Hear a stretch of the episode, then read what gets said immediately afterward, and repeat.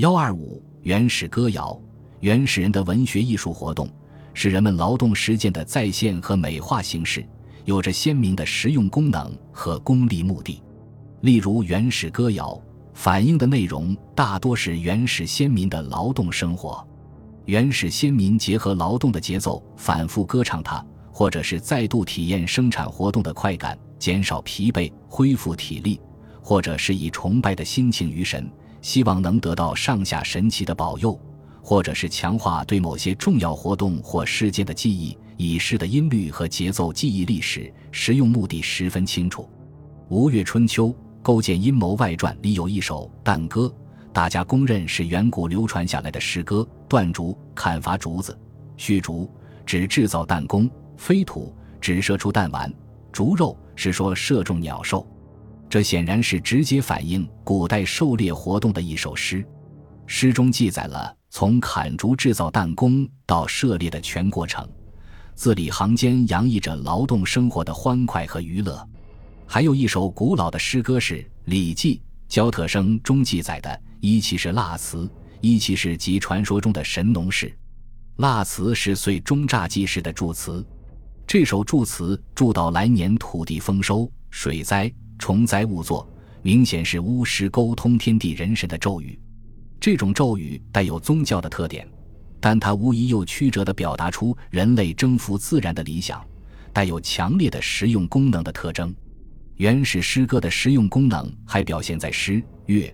舞三位一体的形式结构上，现代诗歌是供人们吟咏朗诵的，但远古的诗歌却是视觉与听觉的综合艺术，是诗乐五三位的统一。诗言志，歌咏言，声一咏，律和声，八音和谐，无相夺伦，神人以和。《尚书·艺记》记载了一个远古诗歌舞的盛会场面：咏是歌诗，萧韶是乐章，琴瑟，陶鼓。祝语、声庸都是乐器，鸟兽呛呛，凤凰来矣，百兽率舞，则是各式各样的舞蹈。《吕氏春秋·古乐篇》也记载：“乐而三人操牛尾，投足而歌。”可见远古时代的诗歌是有音乐伴奏，且歌且舞的。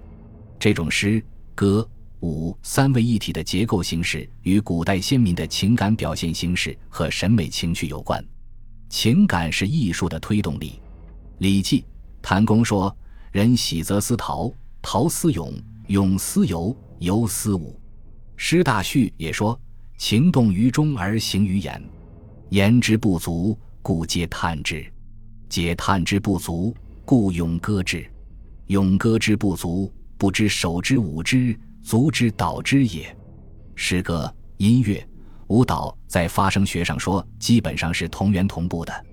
它们共同源于人类劳作情感表现的需要，诗言其志也，歌咏其声也，舞动其容也，三者本于心。因此，它们形成的时候，激昂的音乐节奏、兴奋的咏唱和跳跃的舞蹈就有机自然地结合在了一起。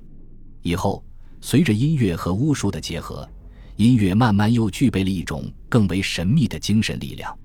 在原始人看来，音乐是人所获得的唯一一点神赐的本质。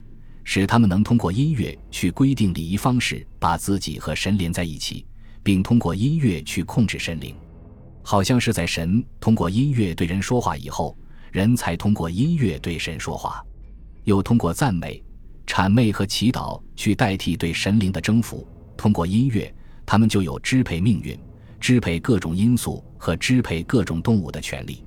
因此，原始诗歌的咏唱成为一种宗教活动的时候。诗、乐、舞三位一体的结合，就更加有了沟通人神的力量，更具备了支配自然和社会的神秘气息。而这种以沟通人神为目的的神秘气息，最体现万物有灵时代原始先民的审美感。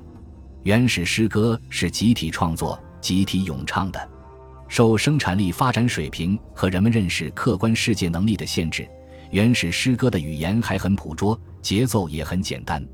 如《易爻辞》中记录的一些反映部族战争的短歌，前一首短歌刻画战胜敌人后的群体场面，有人击鼓庆祝，有人趴下休息，有人为阵亡的战友哭泣，有人引吭高歌。后一首描写战争的激烈和残酷，战士突如其来，房屋被焚毁，战士被杀死，活着的人只好丢下战友的尸体逃跑。这些诗歌以朴拙的粗线条勾勒出战争场面最引人注目的情景，节奏急促而和谐，体现战争的悲壮气氛。也有一些原始诗歌虽很短小，但表现的感情却隽永细腻。《吕氏春秋·因出篇》记载了一则古老的爱情故事：后人惜一。一句简单的内心独白，在后人后面加上两个感叹词：惜一，荡气回肠，一唱三叹，把涂山之女思念情人、望眼欲穿的感情表现得淋漓尽致。有人说，带这类感叹虚字的句子，即由同样句子组成的篇章，才合乎最原始的歌的性质。这是正确的。上面说过。原始诗歌是文字产生以前原始先民的口头创作，这类诗歌要适用于咏唱，表示感叹抒情的虚词肯定是很丰富的。可惜这类诗歌我们见不到了。我们上边引用的远古流传下来的诗句，都由后人加工过，难免有些走样，我们只取其神似而已。